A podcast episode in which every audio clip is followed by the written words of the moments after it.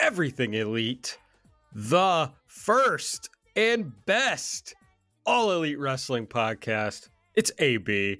I'm joined, as always, by the man who gave me that idea. It's Nate, aka Epitasis. What's up, Nate? Hello. Wow, you really came out uh, with a lot of energy today. More energy than the show, I think. Uh, so that was impressive on your part, Aaron. And here I was. I probably had, I don't know, three different occasions over this last week where I've thought about that new introduction and said to myself, Aaron's going to forget all about it. But, I mean, you did pretty much promise to forget about it. And then you swerved us and you remembered it. I want to be very clear that I did not think about it again until Mike was counting down to me. I was like, "Oh shit, what was the new intro I was supposed to do?" And uh, I I nailed it. Going to be honest. Yeah, very clutch. Thank you. Uh, I think on my feet. Really a, a, yeah, just a clutch performer. That's all it is. I'm LeBron in his prime. Uh, we're also joined by another man who, um, I don't know. What are, where do I want to go here? Let's see What's how the- he can get our way out of this. Let's Let's thinking on his see. feet. Thinking on his feet. Yep, yep, yep, yep. N- Nate, let's commentate him trying to pull this out of his ass here. He's looking off into the distance. He doesn't usually do this. Something. And he's he's flustered laughing because we called him on it. Yeah. Well, uh, now to the uh, the Chris Bosh to my LeBron James. It's Mike Spears. What's up, Mike? You know what? Fair, fair. The, that all lines up. Uh, I'm doing great. You know, I think I had a different experience with tonight's episode than everyone else's, uh, other than Alan Forel. So I, I'm ready to talk about the real main event of the night: uh, Matt Hardy versus Penta El Zero Miedo. Yes, I know you were very excited about that match, so I'm looking forward to uh, to chatting about it when we when we make our way there. Uh, as I'm sure, well, we're going to be talking about it very soon. I have a feeling. It sounds like that's going to be uh, featured in the first segment on the show. So uh, we'll see when we get there. How exciting! What a tease! All right, make sure you're following us on Twitter at everything AEW. I'm at Aaron like the car. Nate's at Epitasis. Mike's at Fuji. Hey ya, with two eyes. Subscribe to the podcast. Go to linktr.ee slash everything AEW. Find all our links to subscribe and follow us on everything. If you use the Apple Podcast app, give us a five star rating and review. If you use Spotify, give us a five star rating.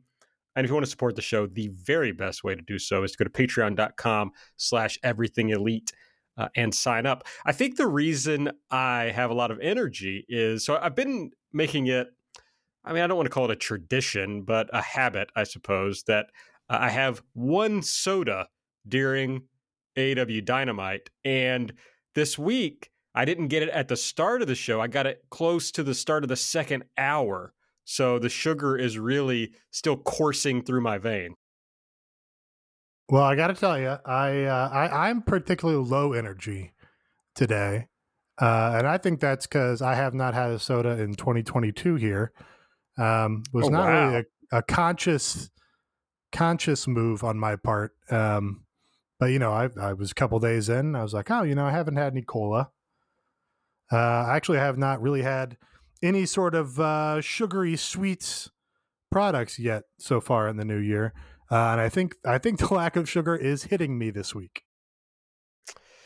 Yeah, I can't recommend it whatsoever. I've eaten a lot of sugar in 2022 uh, because I was, you know, you come into a lot of uh, sweet treats around the Christmas holiday, and Sure. I have just mainlined those ever since Christmas. Yeah, I mean, I had you know, Christmas was um, a shit show of sugar, I would say. Uh, so I'm I'm kind of recuperating from that, and and now going cold turkey, I suppose. Well, that's that's the way to do it, I think. That's what I've heard. All right. Let's talk about AEW Dynamite from tonight.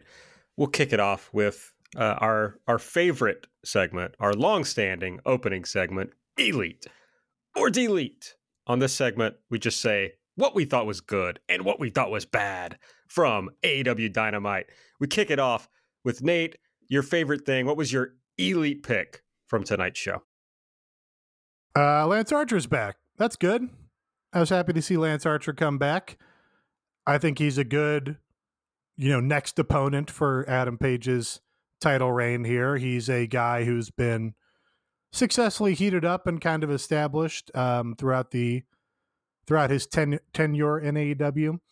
Uh, but he's not a guy who, you know, I think we really expect to see beat Adam Page if he's going to be the title challenger. Um, but yeah, he was a pleasant surprise. Had a couple surprises on this show. That was nice. And the segment was mostly a success. I think what made the segment mostly work for me was, you know, they do spots in this promotion and really all promotions a lot where one guy ducks down and accidentally hits somebody else.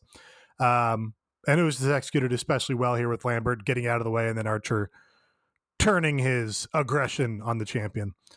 So yeah, I really he was not on my radar at all.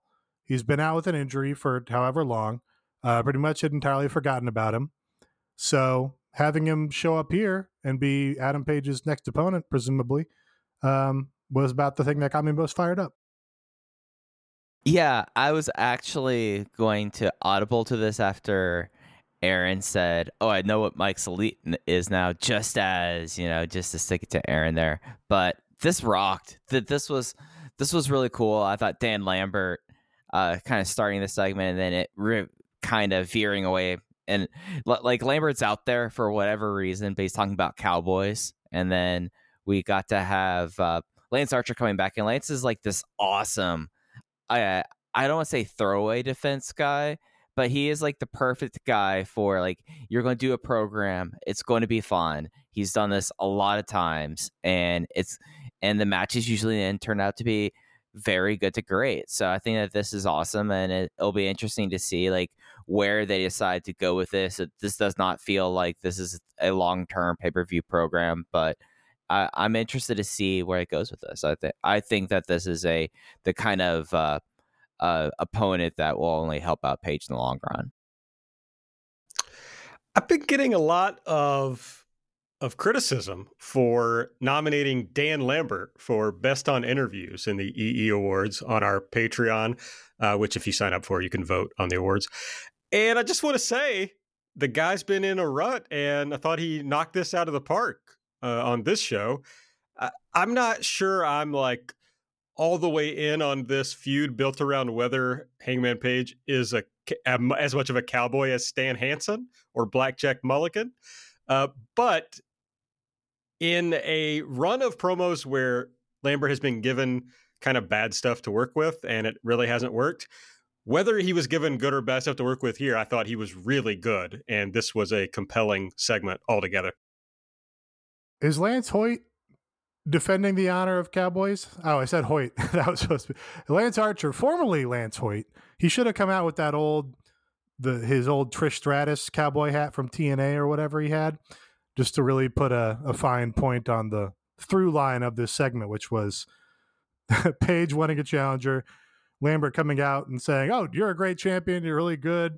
Uh, you're just a fake cowboy," uh, and then Archer coming out for I don't know other reasons. If he'd had the the, the Trish Stratus cowboy hat, that really would have completed the picture. We got to get uh, James Storm out of the real estate world, uh, back in the ring. Uh, I'd like to hear, you know, see if Page is about to beat up Dan Lambert, and all of a sudden you hear, "Sorry about your damn luck." I mean, we all would have lost our fucking minds. It would have been sick. I probably would have reacted negatively, um, uh, but I do like the idea of you know Bryan Danielson went through all the Dark Order. Hangman Page should go through all the other cowboys in wrestling. He should beat up the one called Manders. That would be big. uh, I think that's uh, Jimmy Wang Yang. He did a cowboy gimmick in WWE. Yeah. He might still be working. I don't know. Should it just be like general, like agrarian based uh, gimmicks? Because then you can have like the Amish guy as well. Oh, like, okay, yeah just, just we're just going to do a country strong tournament. I feel like is what's going to happen here until he gets uh, Archer, until he gets uh, Lambert's respect. He has to, you know, have to. I'm trying to think of other cowboys now. There's not as many MLW wrestling cowboys. must have a cowboy, right? Who? MLW. MLW. Oh, MLW. They've got to like, have a cowboy. Yeah, yeah, I, I feel like it's kind of required. Did Maynard's go to there, or do they have, they have Gnarls Barkley? Oh, what's the guy's name? Gnarls Garvin. Gnarls On Barkley. That does sound that does sound like a name. I have no idea who it is. Big Beef. Yeah, I think he got signed, but I don't think he's a cowboy. I don't know. We need to find more cowboys, basically. Uh, well, if- I mean, I, I'm not sure on Cowboys, but if we're just talking, you know, farm gimmicks, uh, I'd like to see Henry O. Godwin versus Adam Page. Uh, perhaps Phineas I. Godwin versus Adam Page. Yeah, I think there's something here. There's definitely something here. I like this. All right. Well, Mike, uh, I've suggested what you might pick. You have been swerved out of your swerve pick. So, where are you going to Yeah. go, bud? What, what's your elite pick?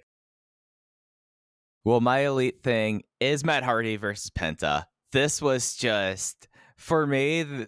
Certain matches might not be very good, but they scratch a certain sp- spot of your brain, and you you get the endorphin release you really want.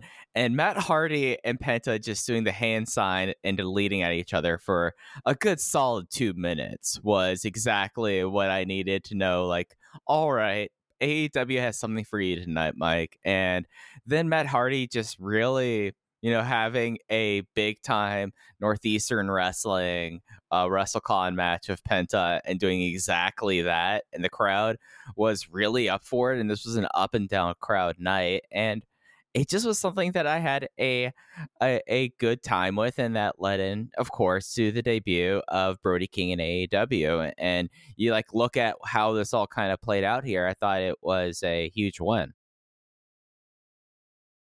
Yeah, uh, I I certainly see uh, your enjoyment of this. he Um, did there the is- Mudo moonsault, Nate. the, the the Mudo moon. moonsault was absolutely a peak. Um, he was like, "I'm not going to do any other bumps except for this one big one. That's I'm going to, you know, make up for my other lack of bumps by doing this, you know, mudo ass moonsault." Um, yeah, the you know, like I said, I'm low energy. The crowd was low energy for the hand thing. That just seemed to go on and on and on. Um, I don't, you know, you almost wonder if like a, an NEW crowd would have reacted bigger to that than this one did. Um, the match uh, was whatever. I like tuned out of it mostly. The Brody King debut. I mean, I never really understand what Malakai Black's doing at any time. I understand he's had this long, quote unquote, simmering thing with Death Triangle, and I understand Varsity Blondes coming in. I understand he already recruited Brody King. Um, but it, yeah, it was not where I expected this debut to happen, I suppose. And I think if they'd done the debut last week, last week I talked about how much the crowd enhanced the show. And I thought the crowd kind of let the show down here, or, you know, maybe it wasn't a, a, a show that was deserving of a super, you know, hot crowd or something. But yeah, I, yeah, I was just uh, mostly like, man, if Brody King had been on the show last week, they would have gone crazy. It would have been a huge pop. As it was on this week, it was kind of like, oh yeah, okay, well, we knew that was happening, whatever. So, kind of a missed opportunity, maybe. Yeah, it was mostly a good time for me to uh, take some time off during the show. Uh, you know, get myself my my energy's replenished for the main event. Uh, you know that sort of thing. Uh, I mean, it was uh, okay. So I paid attention mostly to the deletes and Cero Miedos at the beginning, and then the finish, which was sick. So you know, you know, Mike, maybe you're right. Maybe every part that I watched was sick, so uh, might have been a five star match. It, it was all sick. Matt Hardy just not doing a single thing, just like walking and talking for like five minutes. It, it was all fantastic. You missed out on a real treat, you know, zoning out when you did getting a. Uh, was this when you got your pop? What pop did you get? I I'm a root beer this guy. earlier. This was a Yeah. this was a root beer. That's what I like.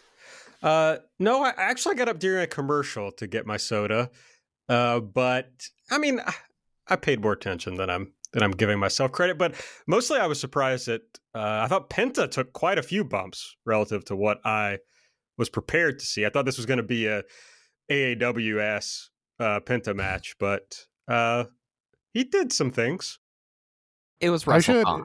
It was nice that Penta just beat Matt Hardy clean Like that was nice, especially there on was this a show. time, yeah, there was a time very recently in this company that Matt Hardy was beating all sorts of young guys clean uh, when he should have been, you know, putting them over, especially guys that were going on to imminent title reigns. Um, so yeah, you know, maybe they're not just gonna back burner Penta while Phoenix is out, and they're gonna try to do something with him. All right, I guess it's my turn, uh, but I hadn't really thought about what I was to pick. So I, I'm just to say, all right. I'm not sure when we're going to talk or how we're going to talk about the finish of this match, but I loved everything about the Wardlow versus CM Punk match up until the finish. The finish I was not crazy about whatsoever, but the match itself was great. It was a perfect role for Punk in a way to be the, you know, like territory guy that he is because they just worked the match like that. Wardlow was just an old school ass kicker. That was good. I just you get to see the real like brutality from Wardlow. That's great. Punk took some uh, excellent bumps and just some brutal bumps. Although, oh, I mean, I know this is my elite pick, but it also just made me think like, why hasn't this guy been on top of this promotion. I mean, what have we been doing with Wardlow for all this time? He's got a great look. He uh, is cool. He looks tough, like he can beat people. I don't know, man. The crowd likes him. It just seems like this guy should be on top of the promotion, probably. Yeah. So I like the match. I didn't even mind the finish. I thought the finish was fine. Um, you know, I, I expected that MJF was going to cost Wardlow the match, and I think that's fine because you know it wasn't for no reason. It's building to the Wardlow and MJF thing, which they teased effectively in the post match. Um, and you know the the the crowd was, um, you know, very much behind Punk, so they you know that's what a top babyface does is he squeaks out victories where you know maybe he shouldn't. Um, and then the crowd goes yes i knew i was right to believe in cm punk even while he was getting powerbombed 10 times or whatever. Uh, but yeah wardlow's great. Wardlow carries himself like a big star. I mean wardlow is is out of the territories in the best way like just every you know big pretty tough guy thing he does is like you know if you had a roster for full of wardlows you'd be like oh, the fucking glory days of wrestling are back. He's like a, I mean, he doesn't feel like he's doing, you know, some kind of nostalgia act or, you know, there's so many nostalgia acts. He feels like a contemporary cool guy of the moment, but is like a throwback to just a better, a better breed of wrestler. So yeah, I thought this was good. I, you know, I, I fully understand complaints about the finish. Uh, I think they're, you know, if that's how you feel, then totally valid, but it didn't bother me. The the finish I I was not going to think that there was any way that CM Punk was going to lose this match. So it's like you have to book your way out of this problem you created. And kind of what I expected, to be honest. Like, was it a letdown? Yeah. No, I, I, I'm with you in that regard like it should be something where like P- punk either like goes over clean and you don't really have that there and we know that MJF has like multiple plates spinning at the same time but it kind of marginalizes Wardlow we know that this isn't going to be resolved anytime soon but the match itself yeah Wardlow scratches that itch like you really like uh neither of y'all are righteous gemstones guys are you no I've I've seen it I haven't started the new season yet all right. So, uh, Jody Hill, uh, Dave McBride have tendency that they r- really like have like a throwback to wrestling is involved in their shows in certain levels with it. Like they had, like it's kind of like a core belief that they have that, and it's there is wrestling in the new season without getting into spoilers. But it feels like Wardlow in a lot of ways would be a Danny McBride pro wrestler. Well, like he would be like the random wrestlers they'd bring in there because he just looks like that kind of style of wrestler and it works on a lot of different levels. I just with Wardlow, like I'm just kind of at the point with like Wardlow and MJF that when it happens, like okay, neat that happens, but I'm kind of like done counting those chickens. And because he should be up there, but it seems like they're going to constantly have them with MJF, and it's a issue one month, and they've re- they don't follow up on it, and it recedes back to the background. So it's very hard for me to get worked about Wardlow anymore. It seems. The the thing about the fetish is that in a vacuum it would probably be like it would probably be fine, but it is just part of this larger thing of them wanting to protect everyone and therefore not really helping anyone at the same time. Like, does CM Punk need protected at all? I mean, I know they they want to build up somebody to get that first win over CM Punk, and I get that, but you know, a, a, an easier way to do this might have been, you know, they seem to have booked backwards of Punk versus Wardlow and then Punk versus Spears. You know, they could have done uh, a similar thing with with Spears instead, where uh, you know, Punk still gets the win at the end or what, you know. But I'm just saying, just kind of a weird thing to uh, want to protect everybody the way they do. We saw it in the in the next match after this. Also, uh, frankly, we saw it in the main event. Like, does Daniel Garcia need protected at all? Is that necessary? So that that's just what's frustrating about it. Yeah, as part of a larger pattern, I I certainly agree. They are leaning especially heavy on run-ins, attacks, you know, seconds getting involved, uh, distraction finishes with people on the apron. Um, all of that has seemingly permeated throughout the show when you could just be beating some of these people. Absolutely. Okay. And I uh, think, you know, they they think that by not doing DQs or whatever, that makes it a satisfying clean finish or something and it's just not how it actually plays, right? I, I oh, honestly, I would, I'd be fucking thrilled to see a, a, clean disqualification in this company at this point. It's like that, you know, somebody attacks, you know, somebody and causes a distraction that leads to the roll up pin, and then we're supposed to be like, oh, we beat him. I mean, I they gotta give the refs like a little bit of credibility and have one DQ on a show this year. Right. Like the whole story is MJF wanting Wardlow to be in the face of the Revolution match to win it to give the championship shot to MJF, right? So you can tell this story by when Wardlow power bombs Punk through the table, he gets disqualified. And so that's not a win on his record. And I mean, it's a loss on his record. So it hurts his ability to get into that match, at least as part of the story they're telling. So that would have been just as easy of a way to tell the story and still have some uh, dissension or, or friction between the two of them. Did they bring up uh, the face of the revolution thing at all during this match? Because I did not notice that that being brought up. No, I don't think so. What what did I? I just called it something that wasn't the face of the revolution. What did I say? No, you said it right. I think. Okay. All right. When when Mike said it, I was like, hmm, that doesn't sound like what I said at all. I think I'm pretty sure that's all what right. he said. All right. Well, somebody will know. Okay. Listener Elite. Uh, if you want to be featured on Listener Elite or Delete, you just got to sign up uh, for our Patreon. I've got uh, Listener Short Shine. You know, this is probably the big story from the show we haven't talked about yet. Uh, the Boom and DMD power couple together on screen at last. Yeah, that was efficient. Um, you know, I, Britt Baker doesn't need, she has her own stable of women. Uh, so it's not like she needs some kind of rub from the Adam Cole mega unit or whatever. Uh, the way that Kris Statlander kind of benefits from being with the best friends.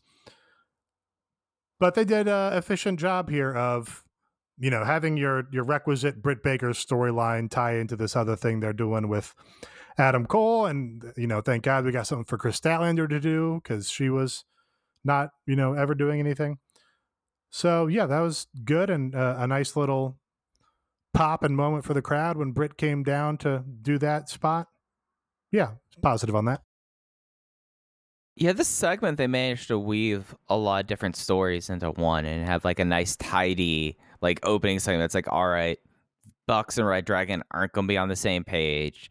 Uh Britt comes out and is her and is Britt AEW World Women's Champion Britt Baker, but also stepping in here in a way that feels really organic. So you're able to do this uh, this side program as well. And I thought that this all came off really well. Yeah, this was a, a I don't necessarily like them starting the show with like promo segments like this, but at least this one felt efficient and it set out to accomplish everything and nothing felt unearned coming out of this. Yeah, it was cool that when Britt came out, I mean, it kind of felt like a moment. It's like, oh, Britt is out here with with these guys. Like, it's like you know, uh, if you pretend that anytime WWE did a brand split, it was like a real thing, you know, and then they would show up. It's like, oh, holy shit! You know, we're seeing uh, the the red and the blue stars on the same show.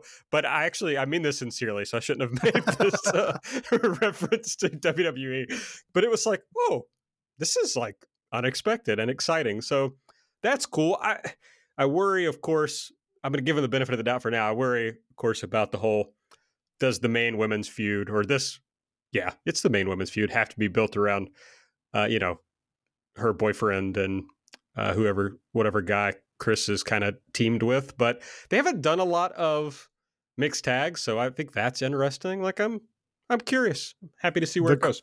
the crowd popped for it. The crowd was like, "Yeah, sure. we want to see that." So that was, you know, because it is novel. So that's the that's the value of not doing everything thirty times and doing things, you know, once a year or whatever.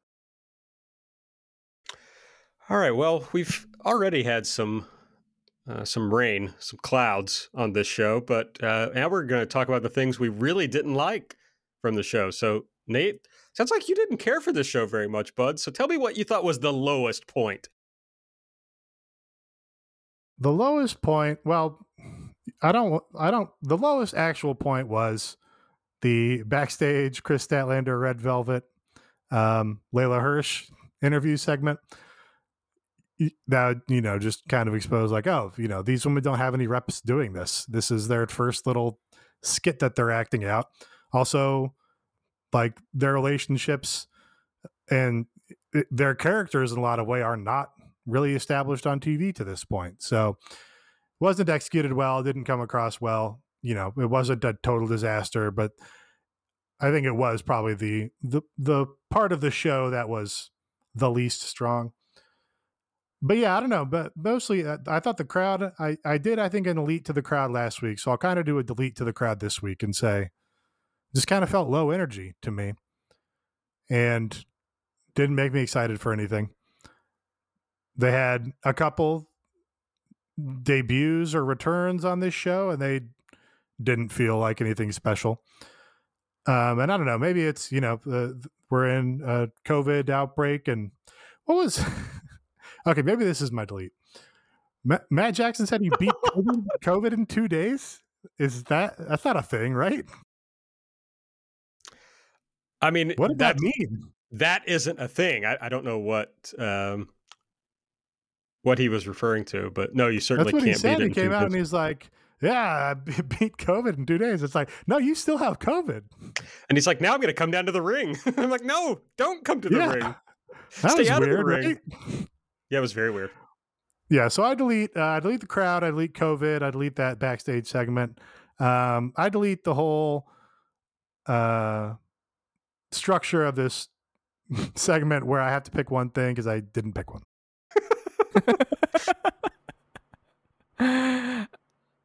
Yeah, uh, that segment wasn't good. Uh, the crowd did not seem like like when it was up for things, and this could also be like I'm convinced at this point that there are two different audio feeds being sent out, like one to FITE and then one for uh, TBS, and because the crowd was not great, but for me, I thought they were okay, and they did pop for like Brody's debut.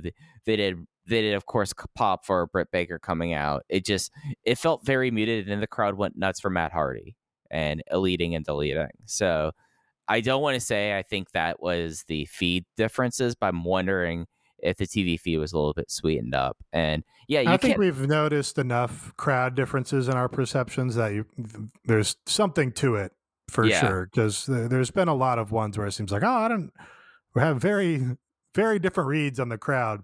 And it doesn't seem like it should be just the you know personal experience. It, it seems like there's maybe some kind of different audio feed action going on. Yeah, I want to figure this out. I might set up like a survey to see for like this kind of thing to see if this actually is a thing or if it's just Nate and my like anecdotal just inferences. Wish we could interview somebody and they just give us that answer. That'd be that'd be helpful. That'd be cool. Uh okay. Oh, I, let me say about Leyla. Yeah, so you're like Nate, your point was like um you know, the it's like how do you even know about this? And I so I pulled up Leyla's cage match and they haven't even done one of these tag matches where Leyla is like at odds with her tag partners on TV. Those have all been on Dark and Elevation. Yeah, those are all Right. YouTube. So they you do wouldn't- recap them, so I have seen the recaps on TV. Um, Okay. So yeah, I, I I understand what they're going for, but you know, if you went to get your root beer, you know, coming out of an ad break or whatever, on the one week where they recapped it, you'd have no fucking idea. You wouldn't know what they're doing. You'd also be like, "Who is? Who? I've I think I've seen this girl before, but I don't know her name." You know, that's my what I imagine the casual viewer is going like. Who are these people that are never on TV? Well, yeah, I mean, Red Velvet hasn't been on TV in a while. You'd be like, "Uh, who? Yeah, her last time on TV was uh, in November. So, yeah. All right. That was bad. There's no doubt about it. Mike, what was your delete pick from this week's show? Uh, jeez.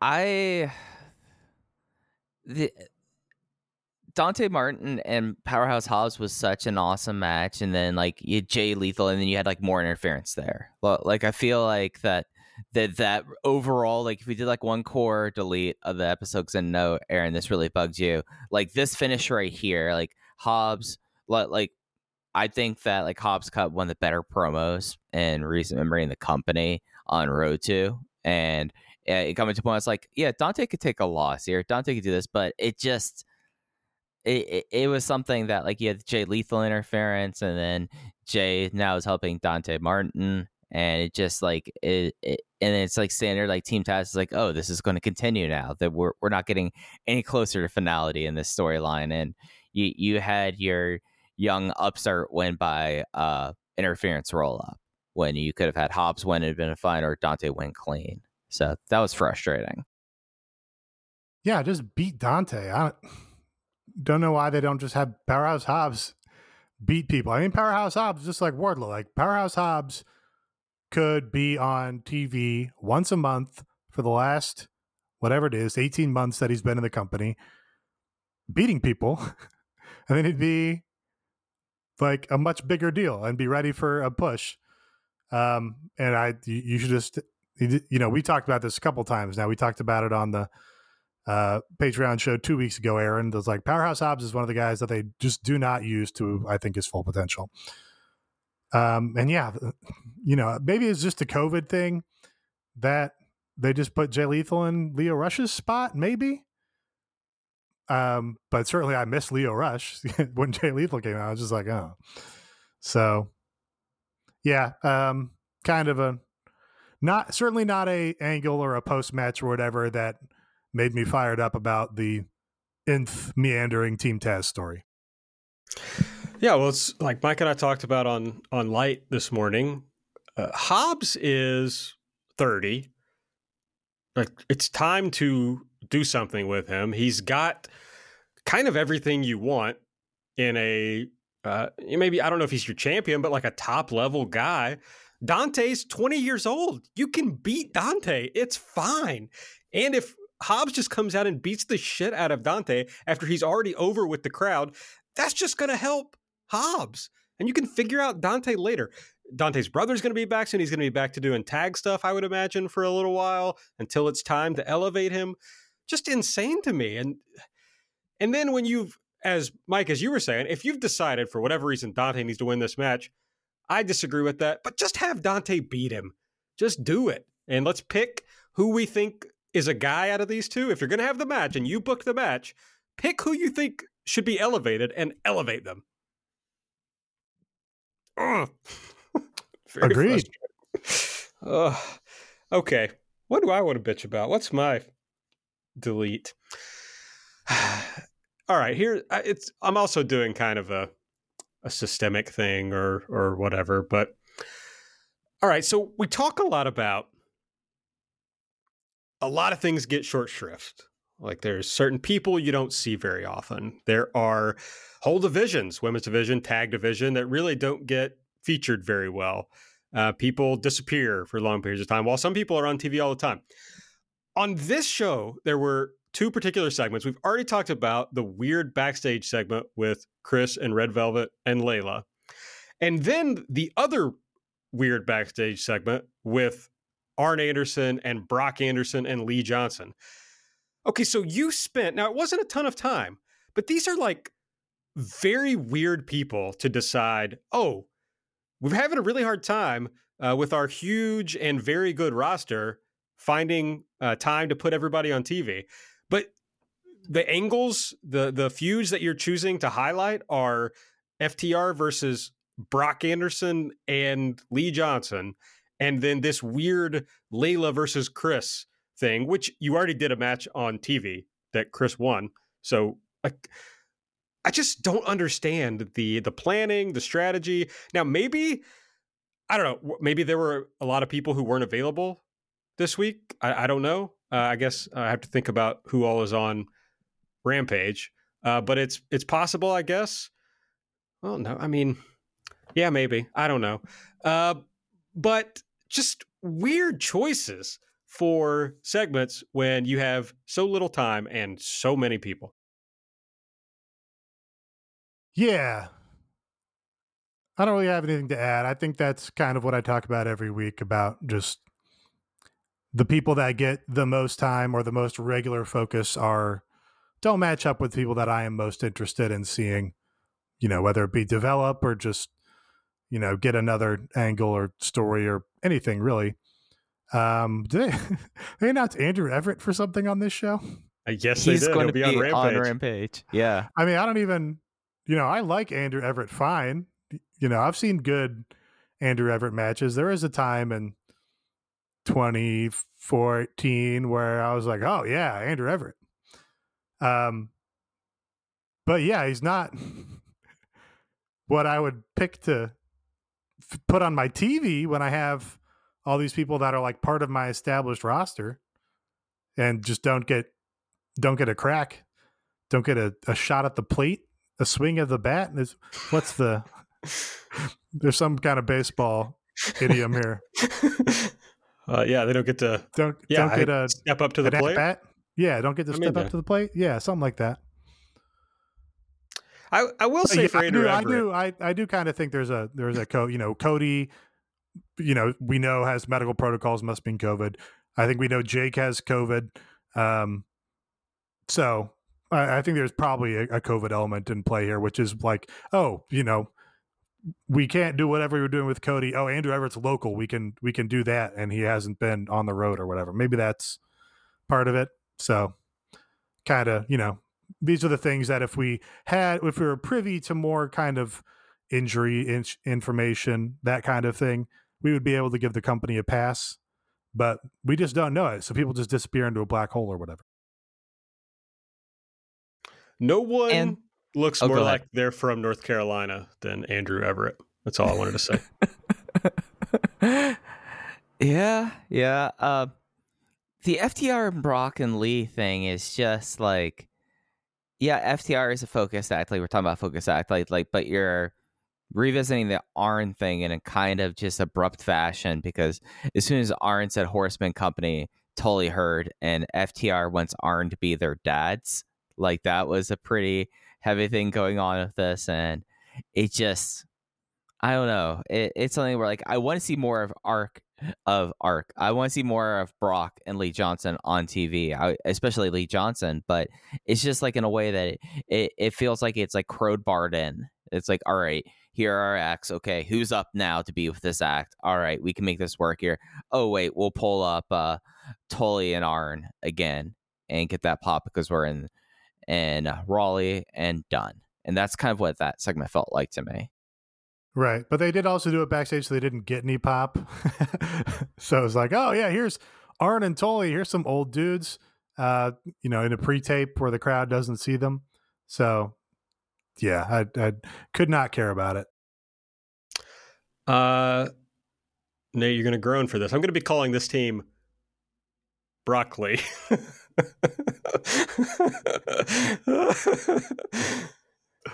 Folks, Nate, thoughts? Uh, I, I, did a little chuckle. He did. He, he sold it. It was mostly it, it was mostly at how much and how immediately you laughed at your own joke. like you said it, then like you started laughing at the very last or the very first syllable afterwards, and you just continued to like laugh more and more at yourself. Yeah. Thought it was a good joke. Uh, our listener delete. I didn't plan it this way, but I wanted to pick this delete, and I'd already picked the elite. So short shine is getting uh, double play here. No Both- short shrift for short shine. That's right. Uh, short shines delete. No Humpy Wheeler on this show. Uh, and I have to agree. David Crockett back for the third show in a row, but where is Humpy Wheeler? I got to tell you, I the first two times David Crockett was there, I couldn't really care. But when they brought David Crockett back a third time, huge pop from me.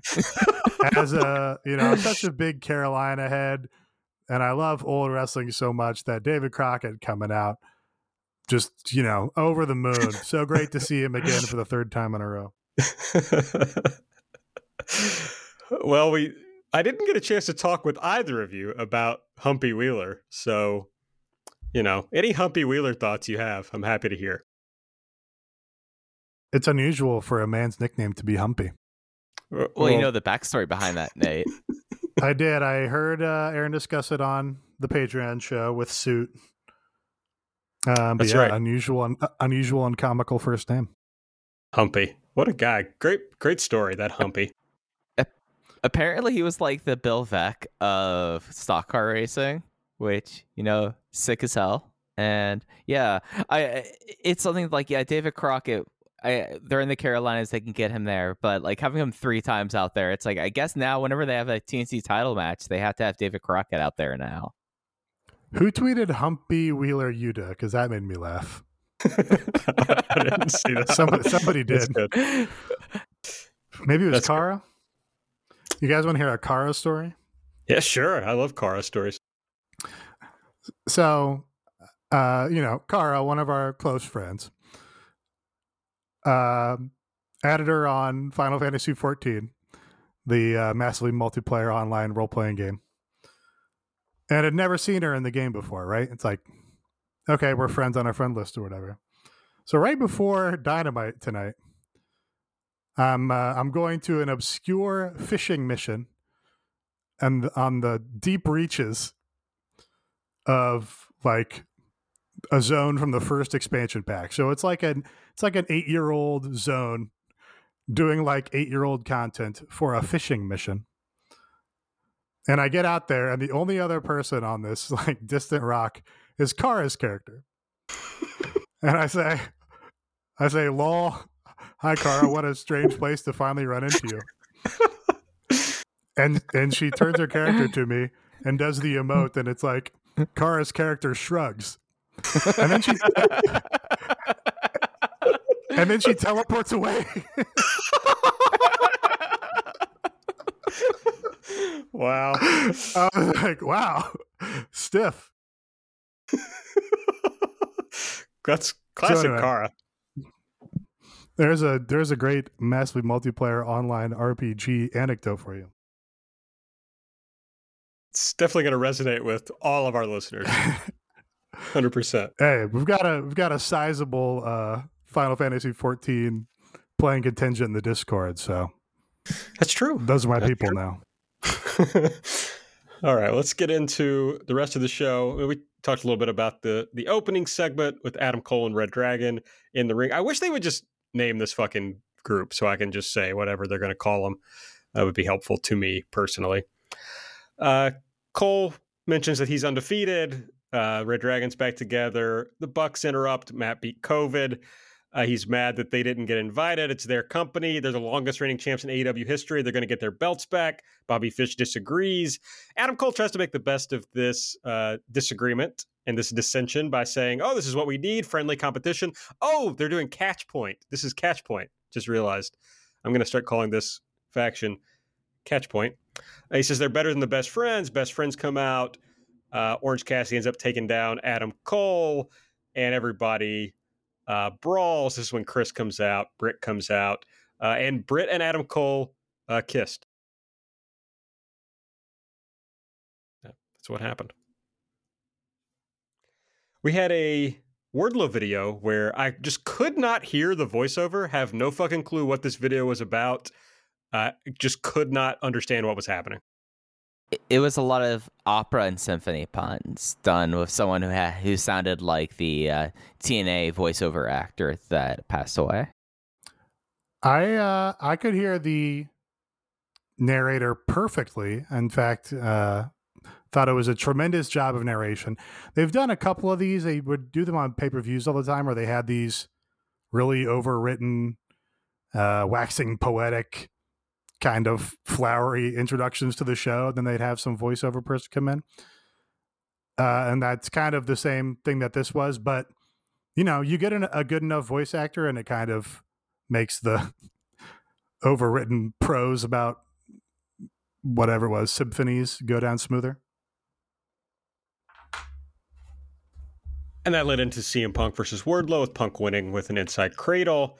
After the match, MJF got in Wardlow's face. Uh, Shawn Spears had to get in between them, so they're continuing to stoke that fire of the uh, the MJF Wardlow breakup.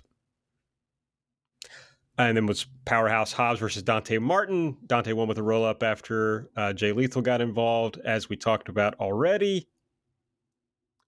And we had the Inner Circle backstage with Alex Marvez. They're talking about Inner Circle winning the PWI Faction of the Year.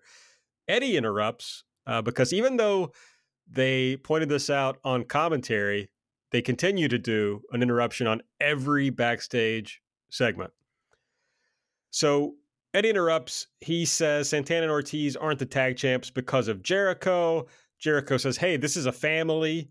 Santana and Ortiz walk away, and then they they seg into uh, Jericho saying he's going to be ringside with Sammy tonight. If 2.0 gets involved, he's going to kick their ass, and if Eddie gets involved, uh, Jericho's going to kick his ass. Yeah, it was not executed very well.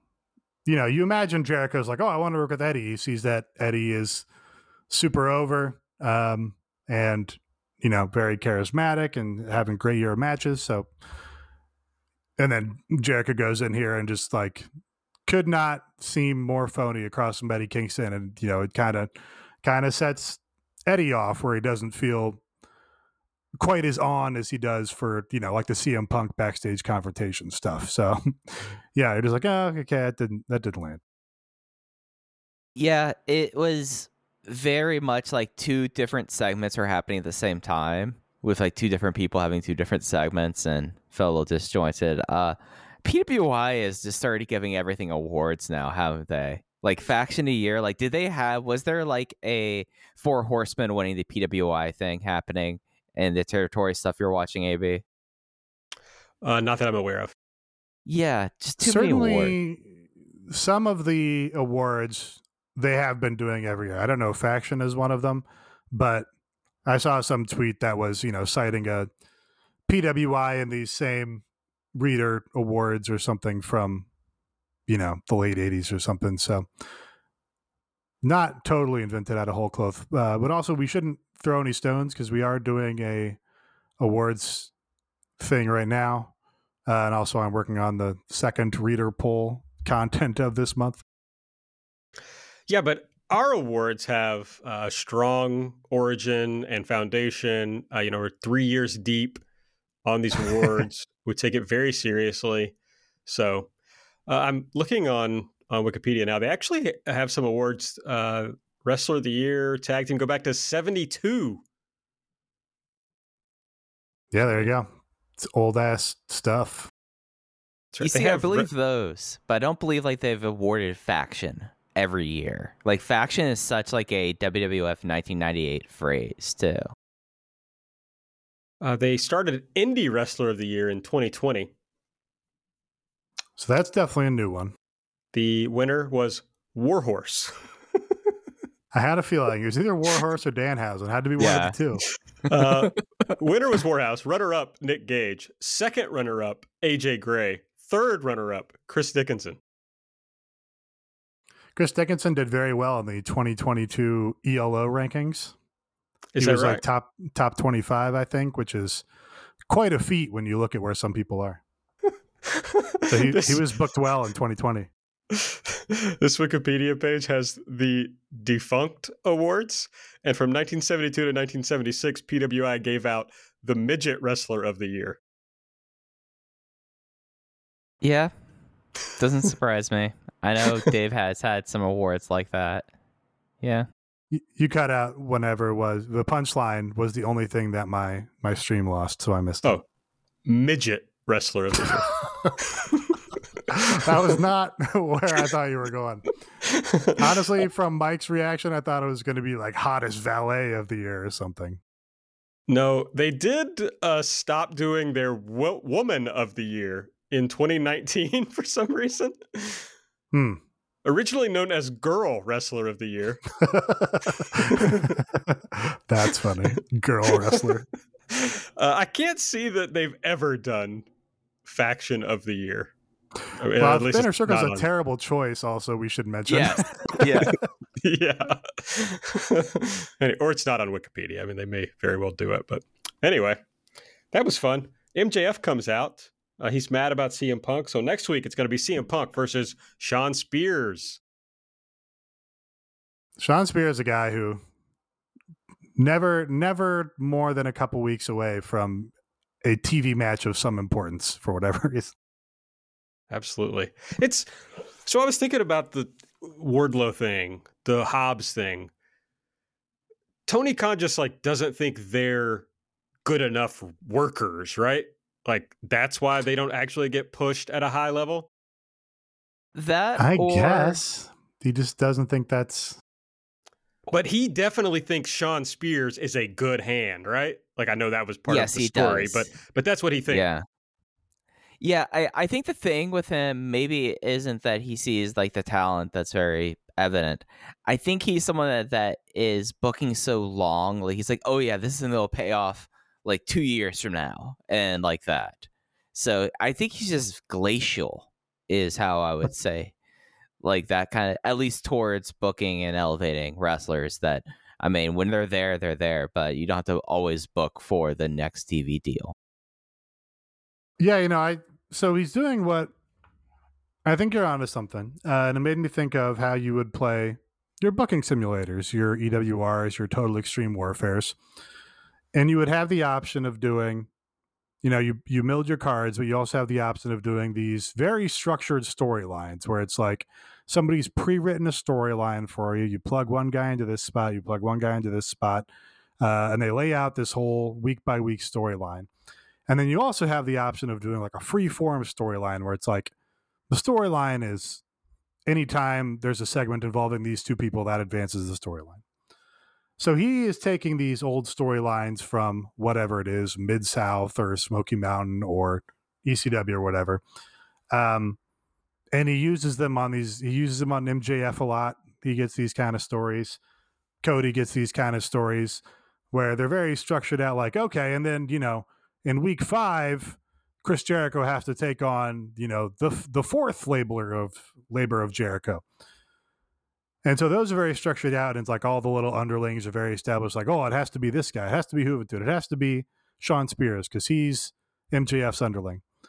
Uh, and then for the rest of the card, he's just like, well, Hobbs and Hobbs and Martin are are good. There's a Team Taz thing going, um, and they're having a feud. So put them together. That'll be a good match, and we'll, you know, put it on TV to to promote and advertise this.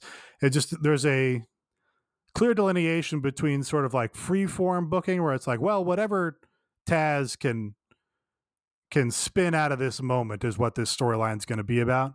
And then like these very structured MJF stories, Cody stories, where it's like a very clear uh you know, week to week advancement of whatever it is. That's how I imagine it. Because that's the same thing you would do in in a booking simulator, which is like, okay, I've got my top guy in this story. I've got all these twelve people accounted for. Uh, now I've got the undercard. I don't really care about that. Put the two good workers together and move on. This is Tony's EWR IRL. It is. ORPG. nope, can't come up with anything for that.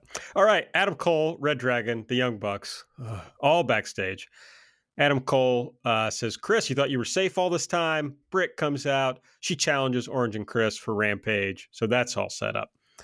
Then we got Adam Page in the ring, and this was the thing with, with Dan Lambert uh, and Lance Archer. And we've already discussed that because it was Nate's elite pick. And then we have the Arn, Brock, and Lee uh, backstage segment with where we set up the FTR thing. We had a video highlighting Jade Cargill's TBS title win that led right into Hikaru Shida versus Serena Deeb. Uh, Deeb won. I wrote knee bar, but was it a was it a crab or was it a knee bar? I want to say it was a single leg crab. Yeah, I feel like it was a crab. Uh, and then crab. after the match, she attacked Shida with a kendo stick.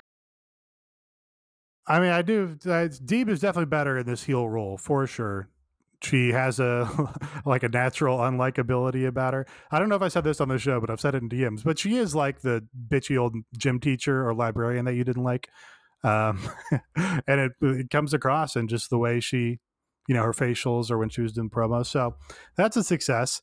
Um, you know, if you're, I don't know what size. I don't know. Rio just popped a rating.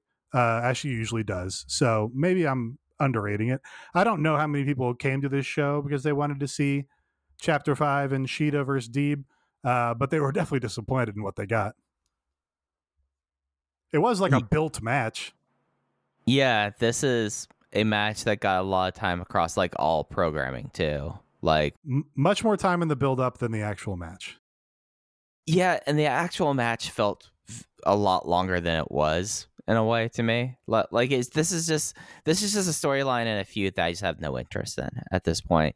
Does D play a better heel, like Nate was saying? Yeah. But I, am just like at a point right now that's like, all right, she get she attacked uh, knee again, and now she's doing. And there was a tweet that she was with Doctor Sampson looking at her knee, so like this feud will go on. Like there's no finality to it, and I'm just kind of over it.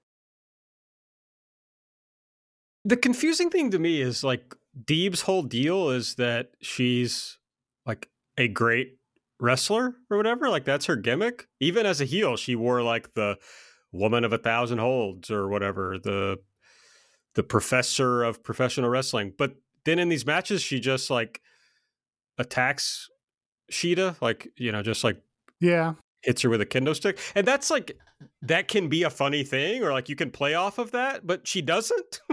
so I don't understand what's happening. Yeah, I mean, I think that's what the idea again. Uh, uh, uh, if I'm doing work on for the promotion, I think that's what the idea of this was. Like, oh, we've built up this big match between these two women. They've faced like four times. We're finally going to settle it. We're going to do video packages about it for three weeks in advance. It feels like, uh, and then I guess the heel thing was, oh, she's going to deny you that match. She's going to come out and attack Shida before the bell and injure her and, and to deny all of us the match. Like, I think that's what the idea was. Um, but it didn't, I don't know. I don't, it don't, I don't think it succeeded in making people hate Deeb for that reason. That didn't feel successful to me. Um, and yeah, I mean, no surprise, I guess, that you do that angle on the one women's match where it's like, oh, it's going to be a four minute match where she gets injured and the ref calls it. Uh, and that's going to be how we continue this storyline, like Mike said, that's been going on for seemingly ever. Um, so yeah, I guess it was, you know, just kind of a disappointment um, for all the investment that they've put into this over all those video packages. Then we had uh, Jurassic Express and Christian backstage with Tony Schiavone. Uh, Jungle Boy says they'll wrestle any top five team anytime. John Silver, Alex Reynolds interrupt, and uh, they let them know that they're in the top five and they would like to challenge. So they're going to wrestle on Rampage. Matt Hardy versus Penta was next. Penta won with the Fear Factor, as we talked about. I would love Um, to see like uh they're doing a backstage segment, you know, and it's the champions or whoever.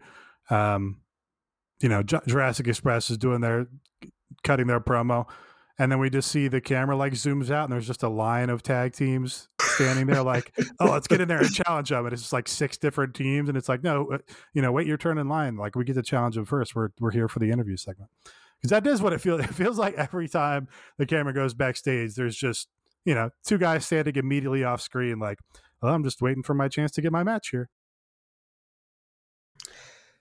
And then after the uh, Matt Hardy and Penta match, that's when uh, we had Malakai Black come out.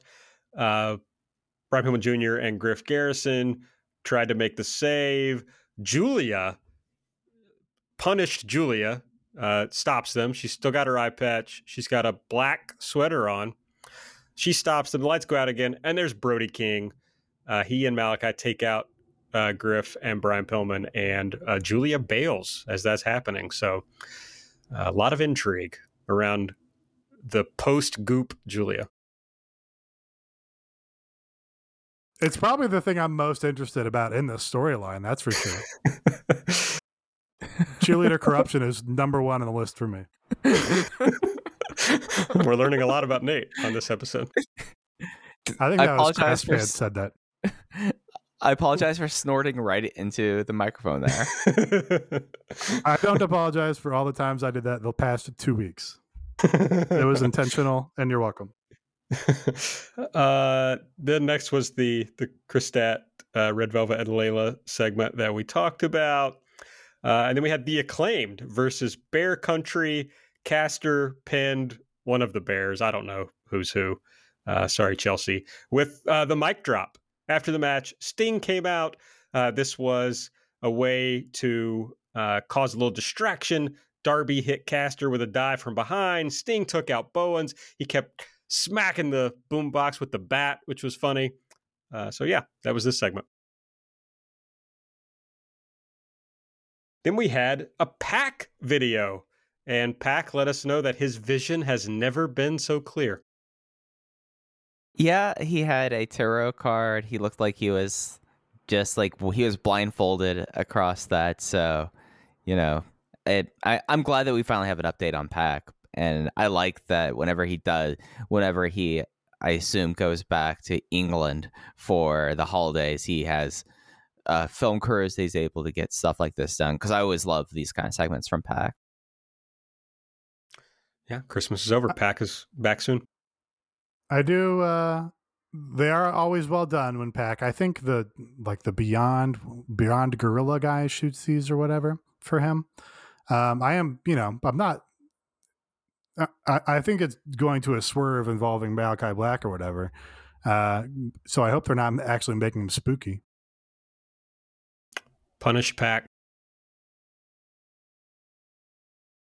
PAC and Julia, that's funny. Now that I'm thinking about it, Th- that like as a team is funny. Smoking on that spooky PAC. yeah, that was good. Uh, Matt Hardy and Private Party were backstage with Tony. Matt Hardy says maybe he's been focusing too much on the HFO and Private Party. He needs to focus on himself. Andrade interrupts and agrees he does need to focus and suggests maybe they need to do a business deal together. And Matt Hardy and Andrade walk off together. Yeah, you need to make this unit bigger for sure. Hardy Family Office needs three more people in it. Um, uh, you know, is this the is this the beginning of Hardy Boys? Is is Matt focusing on himself mean that we're getting Jeff inbound? I don't know. If you're Tony Khan, great time to book an angle about a man selling two black people to another man. Is that what you think's happening? well, he tried to buy Sting last week. Don't you think now he's trying to buy? he tried to buy Party? Darby last No, week. he's trying to buy Darby. Oh, I'm sorry. He tried to buy Darby. Sting is not for sale. no, he's not. I'm just saying. I wouldn't go that I mean, way. I did see, I did see people saying that. Like, is he selling Private Party to to Andrade? I mean, Um, like that would that would be funny in its own way. Like, but Tony, if you're listening, I probably wouldn't do that at this moment. yeah. if you're taking PR advice from me, which if he was selling, if he was selling uh, uh, Bear Country to Andrade, sure, go for it. Right. All right, then we had the main event for the interim TNT title Sammy Guevara versus Daniel Garcia. Sammy won with perhaps the worst GTH I've ever seen in my entire life.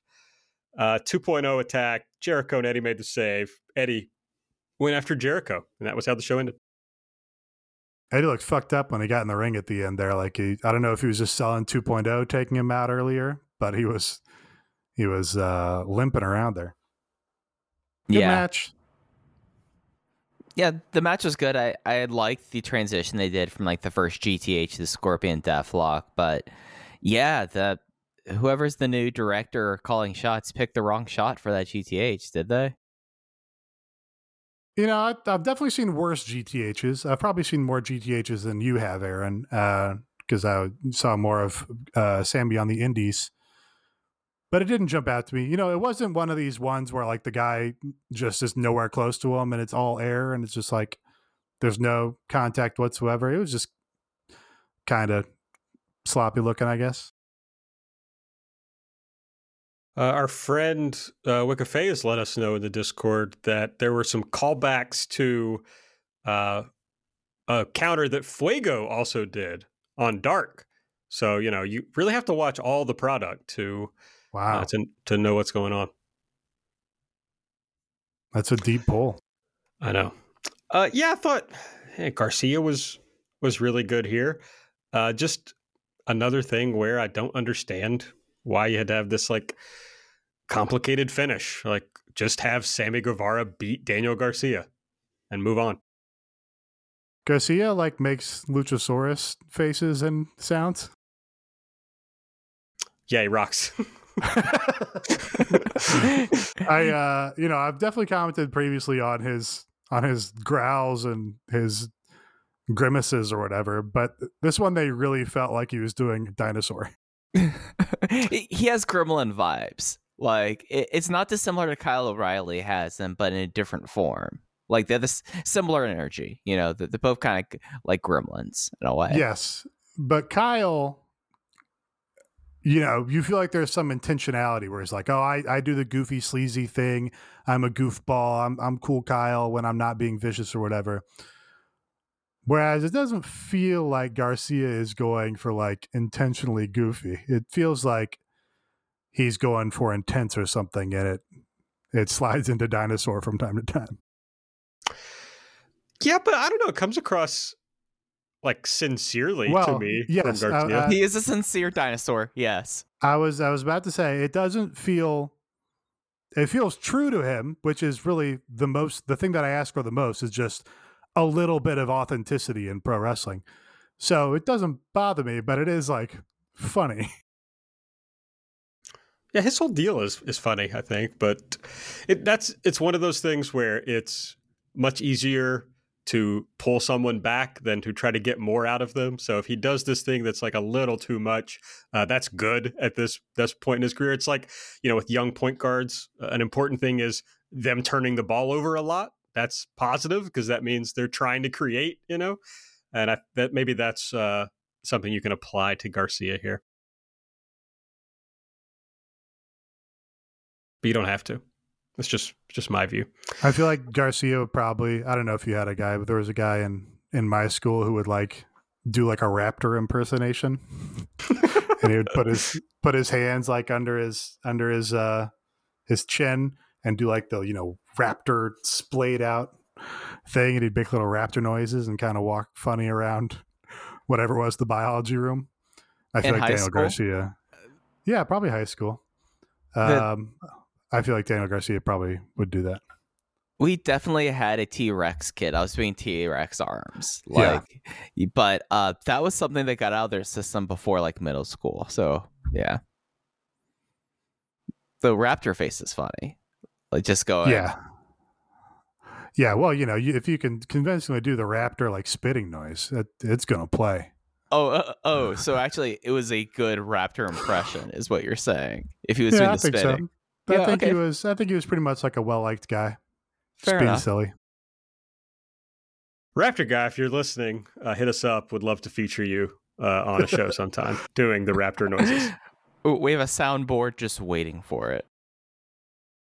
Absolutely. All right. Well, that was Dynamite for this week. If you enjoy our show, uh, head on over to patreon.com slash everything elite. Sign up.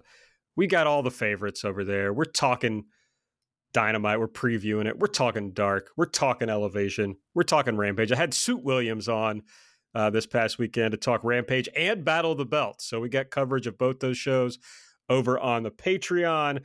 We've got uh, our big awards show came out this week. So we did all our nominations for awards. If you are a patron, you can sign up and listen to that show. And then you can also vote on all our awards. And we'll be announcing the winners uh, soon. I can't remember exactly when voting ends. I think it ends Tuesday, and then we're doing winners next week. right? Yeah. Yeah, that's the Okay. plan.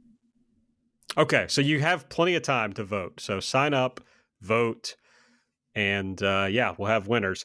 Uh, but you know, big news from our Patreon this week, Nate. Uh, it's the end of an era and the beginning of a new one. Uh, yeah, I'm not talking about vlogs anymore. I'm retired from vlogs. Um, really, I, I should have been high energy today because it's you know the best thing I've ever done for myself is giving up vlogs. Uh, and yeah, we'll save the other thing I think for after awards because they've already got one voting thing Okay. on their plate here. That's that's a good idea. I like that. That's smart. Uh, we have a Discord also, so sign up. Patreon.com slash everything elite. Also starting to work on a new This Is episode if you like those. I'm not saying when it's coming because sometimes it takes me a while to put things together, but starting to ruminate. That's over at patreon.com slash everything elite. Also, we posted uh, Mike's uh, tea break on uh, the end of the Performance Center era. So on the free feed, that was a Patreon show. So if you liked that show, uh, that's you know kind of an example of some of the things that Mike does on the Patreon. So a good reason to sign up if you enjoyed that. All right. On Rampage this weekend, I believe Mike and Nate will be covering this on World Tour this weekend. Uh, it's from Raleigh. We've got the tag titles Jurassic Express versus John Silver and Alex Reynolds, Trent Beretta versus Adam Cole, uh, Kris Statlander, Red Velvet, and Leyla Hirsch versus Nyla Rose, Penelope Ford, and the Bunny, Shawn Spears versus Andrew Everett, and a special look at the Thunder Rosa Mercedes Martinez feud. Yeah, we're gonna watch that shit. Trent versus Adam Cole sounds sick. I'm, I'm excited about that. The tag match will be good. It'll be a fun show. Yeah, it should be a fun episode. And they've announced a lot for Dynamite next week. Uh, back in DC, of course, where Dynamite started. Orange Cassidy and Kris Statlander versus Adam Cole and Britt Baker. CM Punk versus Shawn Spears. Serena Deeb versus Skye Blue. Sting and Darby versus The Acclaimed. And Cody returns. So a big show for Dynamite next week. We'll be previewing that on Light over on the Patreon next Wednesday morning. All right. Well, I think that's our show. So follow us on Twitter at everything AEW. I'm at Aaron Like the Card. Nate's at Epitasis. Mike's at Fujiheya. Subscribe, linktr.ee slash everything AEW. Rate and review. Uh, and head over to patreon.com slash everything elite and sign up. Uh, that's it for Mike. For Nate, I'm Aaron. We'll see you next week.